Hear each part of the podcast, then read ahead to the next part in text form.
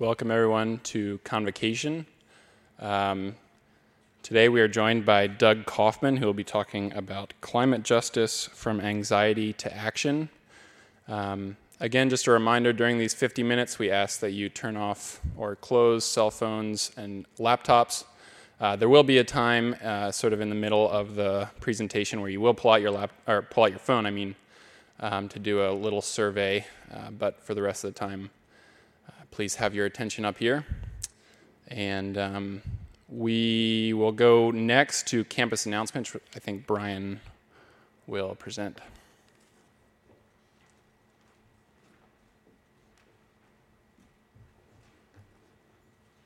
Good morning, everyone. Um, because of how we are ending today, uh, we wanted to have campus announcements at the beginning. So let's see what's happening. Um, we know for sure that we have a lunch today, a talk back with Doug Kaufman, our convocation speaker. Earthkeepers are hosting that along with the um, Office of Faith and Spiritual Life. And you're all welcome if you and your friends. And if you don't have a full um, meal plan, we have meal tickets for you. I can't see that. I'm going to look this way and just see there's all kinds of things um, happening today. The disclosure documentary screening um, uh, was promoted by email, and uh, you can see lacrosse uh, also happening tonight. This weekend, Pierre, Natasha, and the Comet of 1812 opens again. It's uh, Thursday, Friday, Saturday, and you can see also. Um, let's go back, back up. You can see also the interfaith understandings and stories meal and all kinds of other stuff. The interview with Chief Frank Adams looks interesting to me. Friday, it starts at noon. It's, um, it's in the Campus Center Strite conference room, but it's, it's a Zoom conversation, and you can come and go. There's a lot of really interesting presentations that students are are offering the, the, um, the screening this evening, and um, the Chief Frank Adams, do I have the right name? Yep. Um, those are good examples of things that are coming out of students' coursework, graduate and undergrad. So take advantage of all that's happening um, this week and weekend. Back to Micah.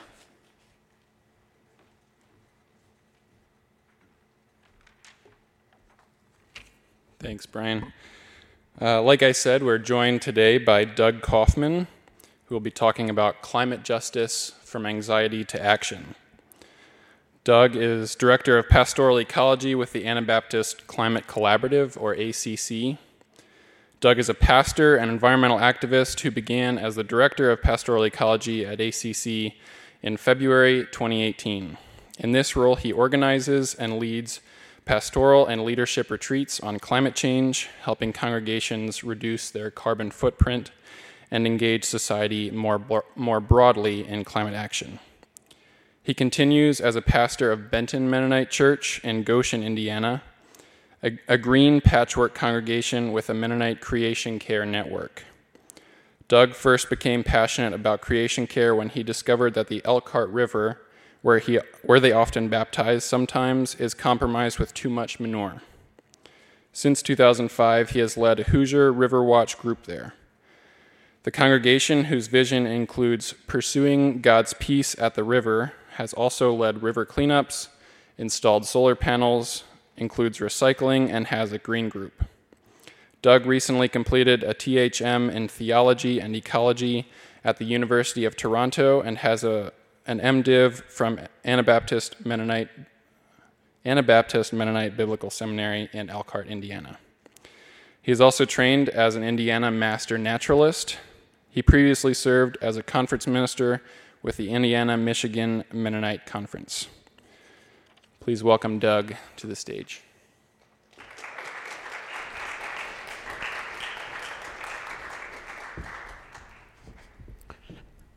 Thank you. It's good to be here with you on a beautiful day um, and to come to you with a fairly sensitive and, and serious uh, topic.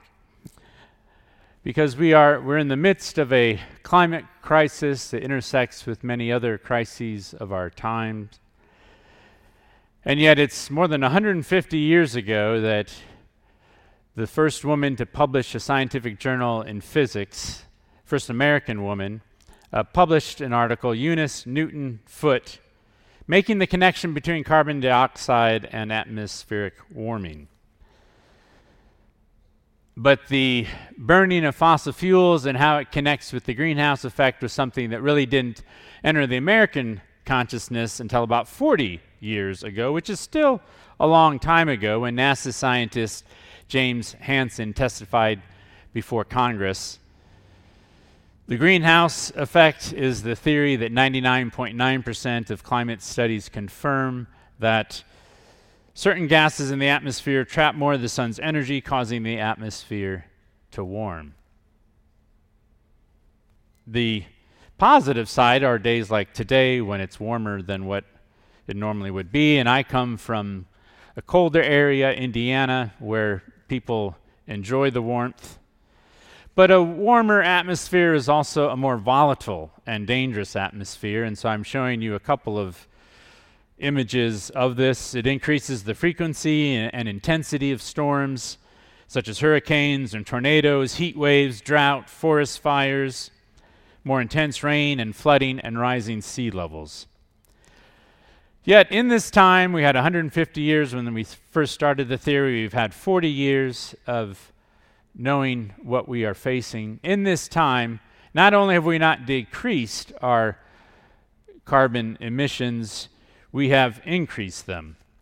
In fact, more than half of the carbon that's been pumped into the atmosphere has been pumped into it in the last 30 years, roughly since the time of the first Rio summit the first international gathering to address climate change.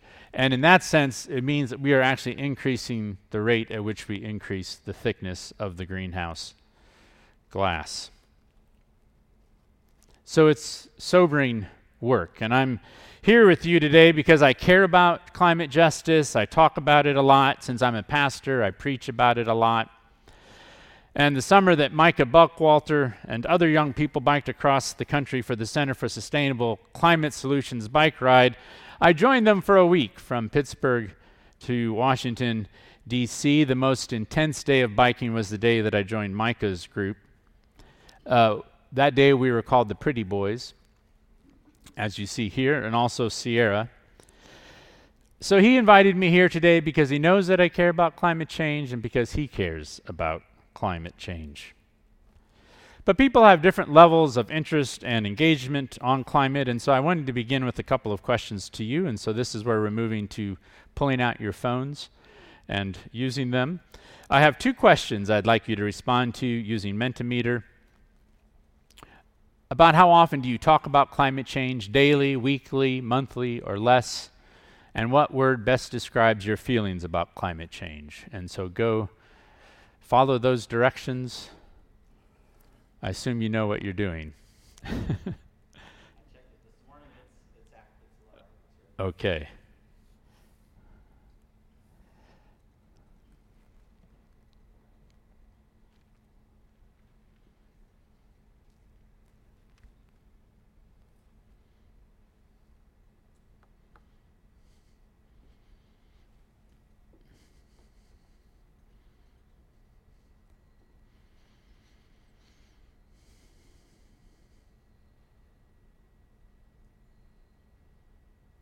So far, we're we're pretty even.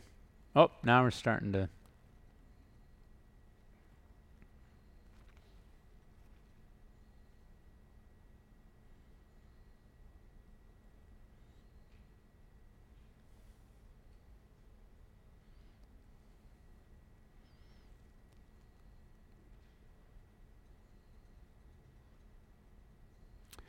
Yeah, and we're going to have a, a, roving mic as we as we do both of these questions, uh, just in case you want to say something about why you answered the way that you did. So far, the results are looking fairly uh, normal to me. That not a lot of us talk about climate change daily, but perhaps weekly or less. And um, I think let's go to the next question about what word best describes your feelings about climate change.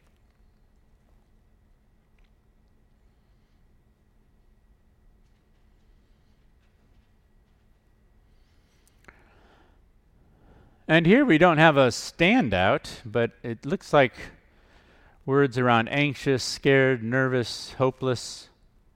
See, it changes and then I lose track. Uh, worried.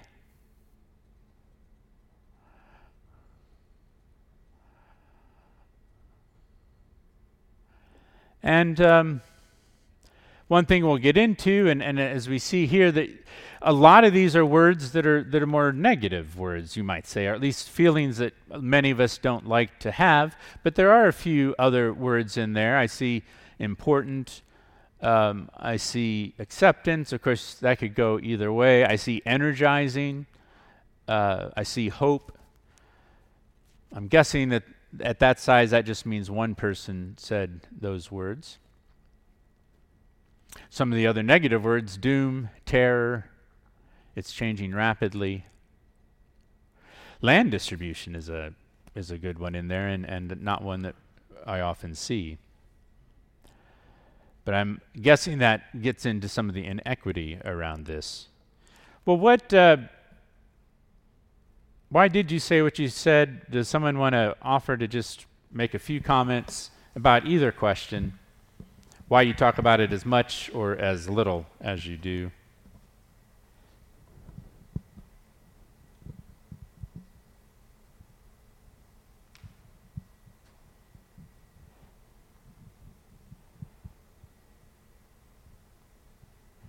We're not going to get any uh, takers on this. it's not the it's not the best room for discussions, is it?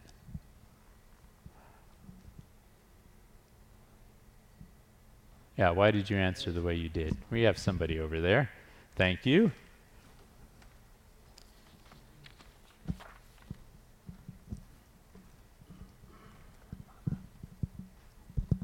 Um, well, for my word, I put sad. And I said that because I don't really know what my feelings are about climate change other than it makes me sad to think about it. Yeah. Yeah, I think that's an experience that many of us have. Thank you. Does someone else want to say something?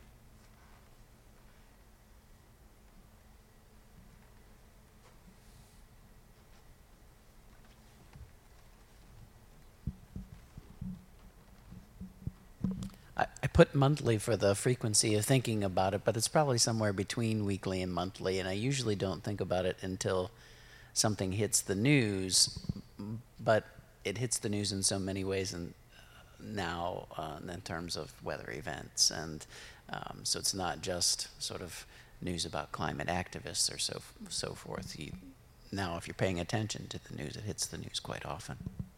Yeah, my, my impression is that it's in the news more often than, than it was even five years ago, and they're making more connections, uh, connecting the dots on it. I, I think they're doing a better job, but it can go back to the earlier comment that when we hear some of these things, it makes us sad because they're often disasters that, that are in the news, as you say, not, not feel good stories.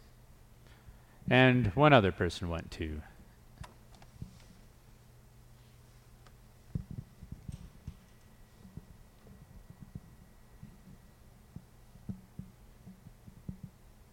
All right, let's keep let's keep going.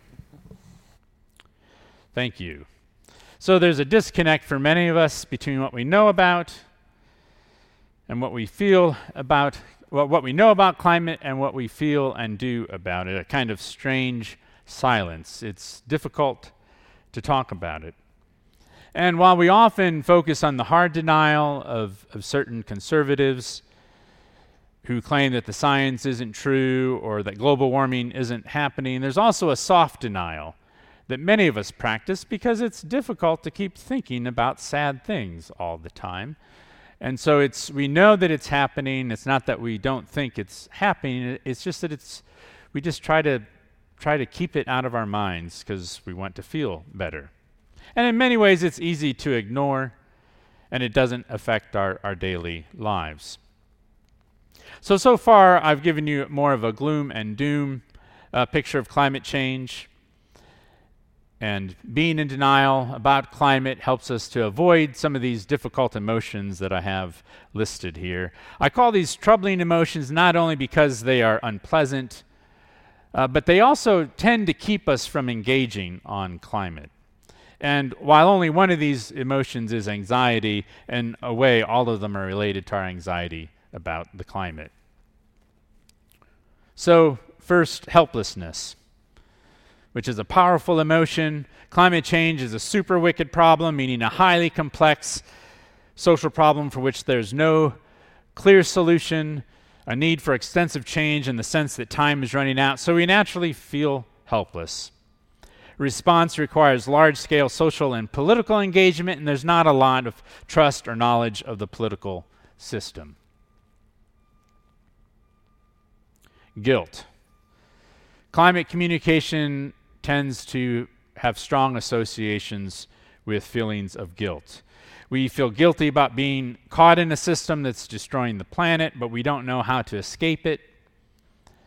One American college student, Jocelyn, talked about how no matter what you do, you're going to eco hell. I feel like that guilt can be really overwhelming when all you hear about is what we're doing wrong. It's like we can maybe cut down on this or that but you're still going to eco hell or whatever. Grief. Grief is the emotion that arises from the pain of loss. Only recently have psychotherapists started to talk about environmental grief specifically over the loss of ecological places.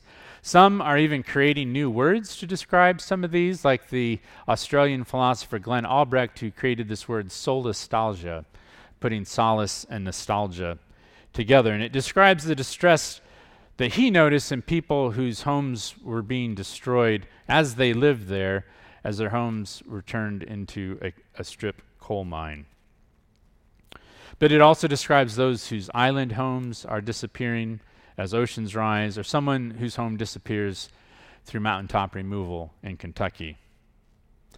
Climate grief is a disenfranchised grief. It means that we don't know quite, we don't have social norms ar- around what to do about it.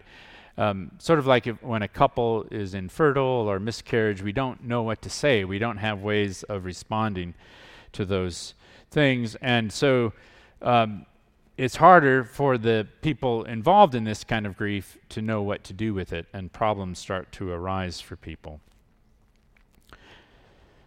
There's also anticipatory grief, as people realize that the future that they'd hoped for is disappearing because the present keeps changing under the presence of global warming. It's hard to find sustil- stability. And so I encourage us to find ways to express our griefs around ecological losses. And at the end of Convo, we're actually going to uh, practice something along these lines. That's why you have a piece of paper with you. And then there's anxiety. Psychologists now talk about eco anxiety, the generalized sense that the ecological foundations of existence are in the process of collapse. Anxiety is connected to worry and to fear. It's the most generalized and the most intense form of this. And while worry may be productive, as we're going to see soon, uh, the fear and anxiety tend not to be uh, very productive. Uh, it's great. Fear is great if there's a bear coming at you and you need to run away fast. It's not as great if you need to think through a complicated problem. And fear and anxiety tend to shut down good thinking. So, those are the emotions, uh, the, the negative, the troubling emotions connected to climate change. But there are other emotions connected to climate change. We had a few positive words in the Mentimeter exercise.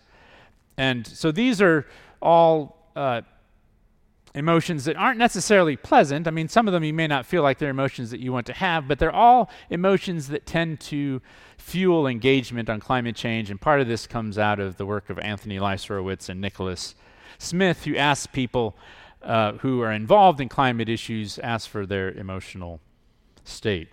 So, interest and, and curiosity being curious about something is obviously going to help. I'm enough of a geek that even though I'm a pastor, I, I care about science, I always have, and I just find it to be a, an interesting area. Uh, it's related to surprise and it's a it's a knowledge emotion like surprise or confusion and when we're curious about a subject we just want to pursue it and there's kind of a sweet spot if we think something's too hard for us to understand, we're probably not going to be very interested. Or if it's something that we feel like is too easy to understand, uh, we're not going to be all that interested. And then I, oops, I already mentioned uh, worry, uh, which is a more negative emotion, but negative emotions actually work a little more deeply in our psyche because we want to avoid them. And so, um, while fear and anxiety tend to shut down creative thinking, worry actually allows us to cogitate and do some deep processing and come up with some interesting solutions.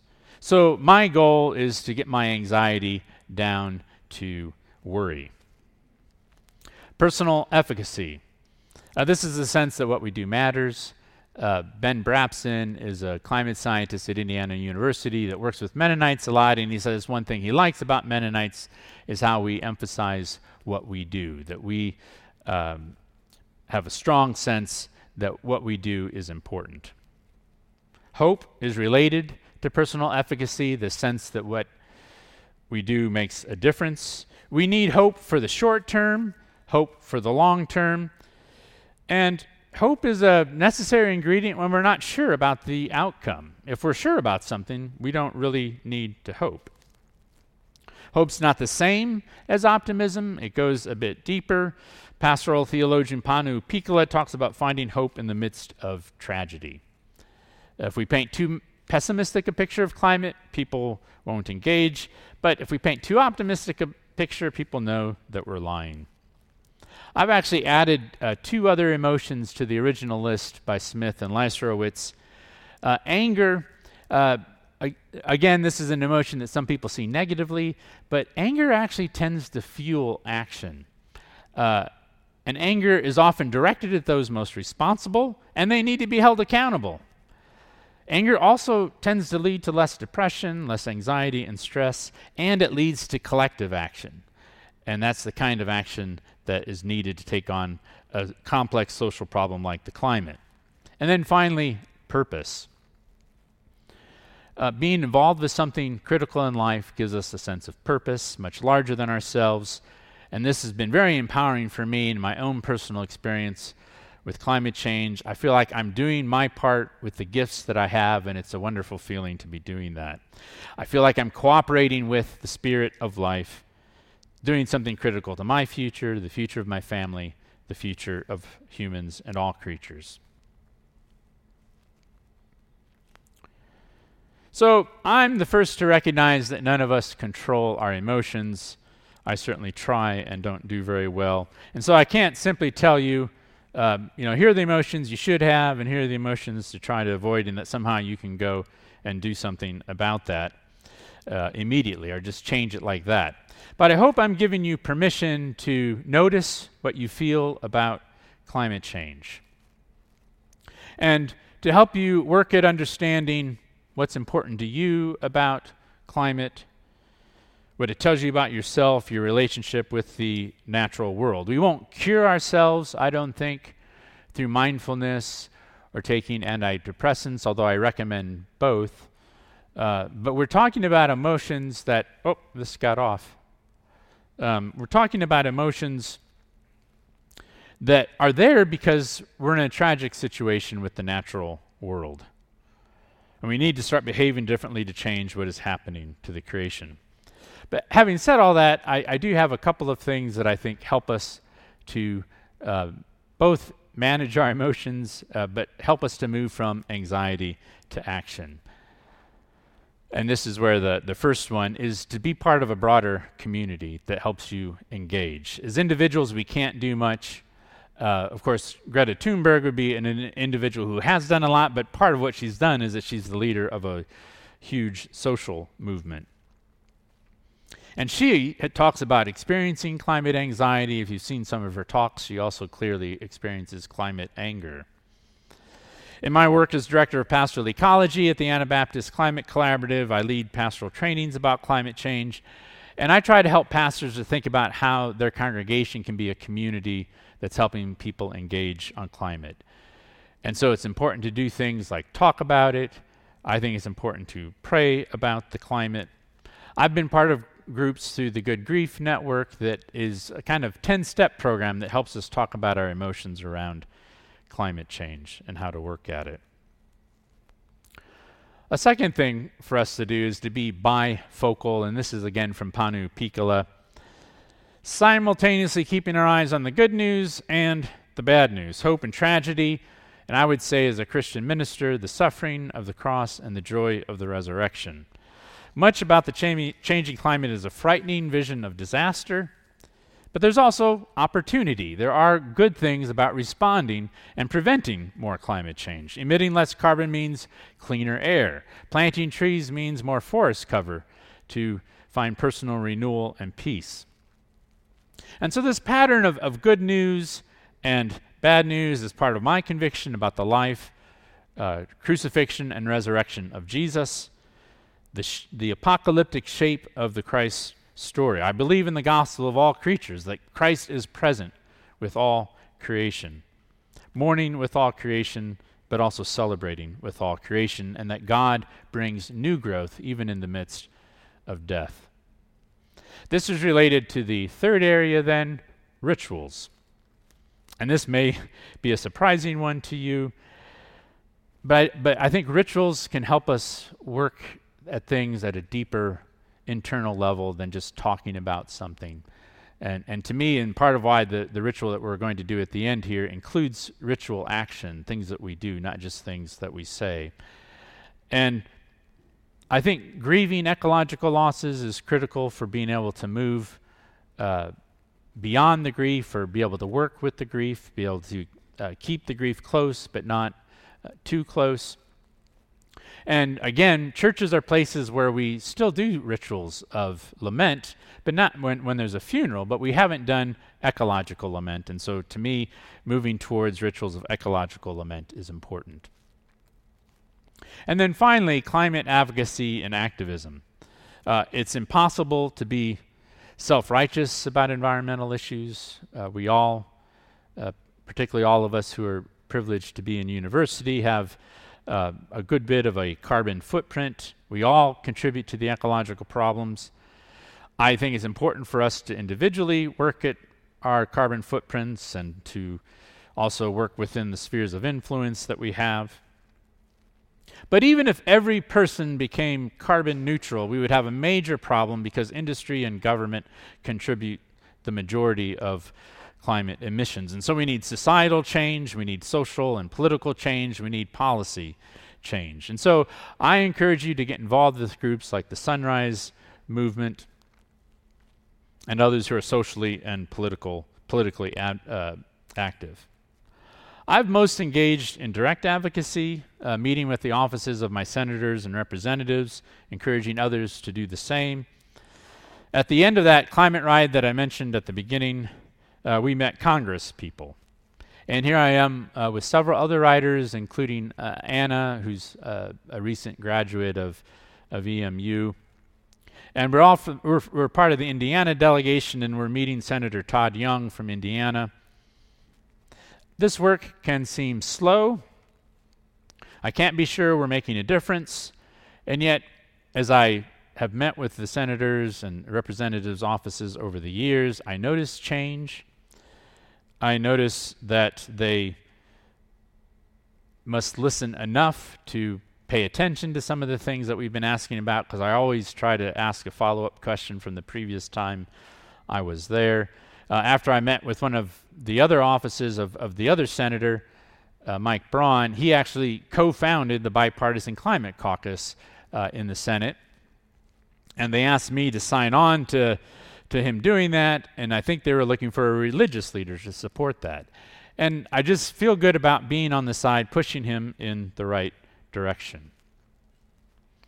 And then uh, last summer, uh, Micah was the advocacy intern with the Anabaptist Climate Collaborative, and he researched the critical minerals laws that probably need to be revised. Uh, several other pastors uh, and I are here meeting with our representative, Rudy Yakym, from the Elkhart, Indiana area. He owns a Tesla, enjoyed talking uh, to us about uh, batteries. And he also, I, I, discovered that one of my longtime uh, friends, David Mosier, uh, pastor, is just a, he's great at talking to politicians. His family has the oldest car dealership in North America, and he was just good at both connecting with them and then also challenging them as they needed to be. So, the injustice of climate change is that those most affected by it are those who have contributed the least to the problem. By a kind of fluke of how the globe is, the highest emitters of carbon, the US, China, and Europe, are in the temperate parts of the globe where the warming has created fewer problems uh, other parts of the globe, the equatorial zones, the Arctic zones, they've done very little as far as contributing carbon emissions, but they are f- feeling already and have been feeling for a long time drastic effects. But even in places like the United States who experience fewer problems with global warming, it is also the poorest and the most marginalized who often get the worst effects. People in poverty, black, indigenous, and people of color live in parts of the communities least able to withstand the floodwaters, the hurricanes, the windstorms that come. Uh, often infrastructure is even set up in a way that, that those communities are most affected. They, they, take it, they take the water from the rich areas and send it towards the poor areas, and just in the way that things are designed. Floods overwhelm their homes. And if you're homeless and without transportation, how do you escape from a coming hurricane? So there's much, uh, you know, I, I, titled this climate justice. I tend to think that climate injustice is almost a better term because that's what we mostly see, but we move towards climate justice. And I think that's why it's important to be talking to people like Rudy Yakym, Todd Young, to try to bring to their minds the broader problems. So there are reasons to hope, there are reasons to despair. To paraphrase a tale of two cities, we are in the worst of times, we are in the best of times. This can be a time when we come together and care for each other and, and care for the climate. That's what I would encourage each of you to do. Find what's in your heart, what's important to you, things that you can bring to climate, no matter what your area of interest.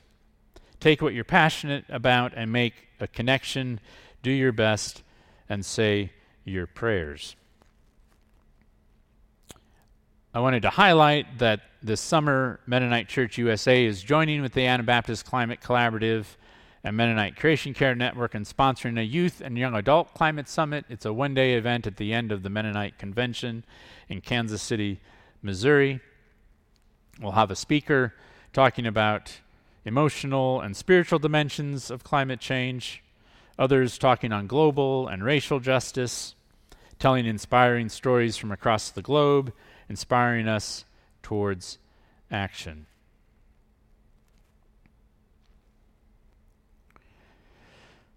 So uh, we'll move into our time of uh, of lament. We we technically have two minutes, but so I don't know if anyone wants to. We should we should maybe just keep moving, and we and we and we can use lunchtime if you want to ask me questions. You can do that. Uh, come come to lunch. So. Um, as we move towards this ritual of lament and hope, I'll just line out for you uh, what will happen, and then you can follow along. But as we move towards our closing, I'll give you a little bit of time to reflect on something you're sad about related to the natural world or climate change and to write it down on the slip of paper that you should have. And I guess raise your hand if you don't have a slip of paper or. And then uh, we will exit. I don't know if you noticed that there's a hole out here. Uh, we, they, they let us dig a hole. And um, we'll gather around that hole and read from some scripture and prayer. And then I'll invite some of you, uh, depending on, on how many of us are there, to uh, share what you wrote. But whether you share what you write verbally or not, I'll invite all of you to take your uh, slip of paper and to put it into the hole. And we will plant our laments there and offer a prayer. And then after pausing, because I think I forget when, when convocation officially ends, maybe at 1055. So we'll pause for those who need to leave at the end of convocation. And for those who want to stay, we'll, we'll continue just a little bit longer with this litany of hope And we'll end that time inviting people to respond to something that inspires me about the natural world right now is. So that's what we're about to do. I will give you four minutes to um, to reflect and write something on, on your paper before we exit. And when we're on exiting, uh, you'll need to scan out when you exit.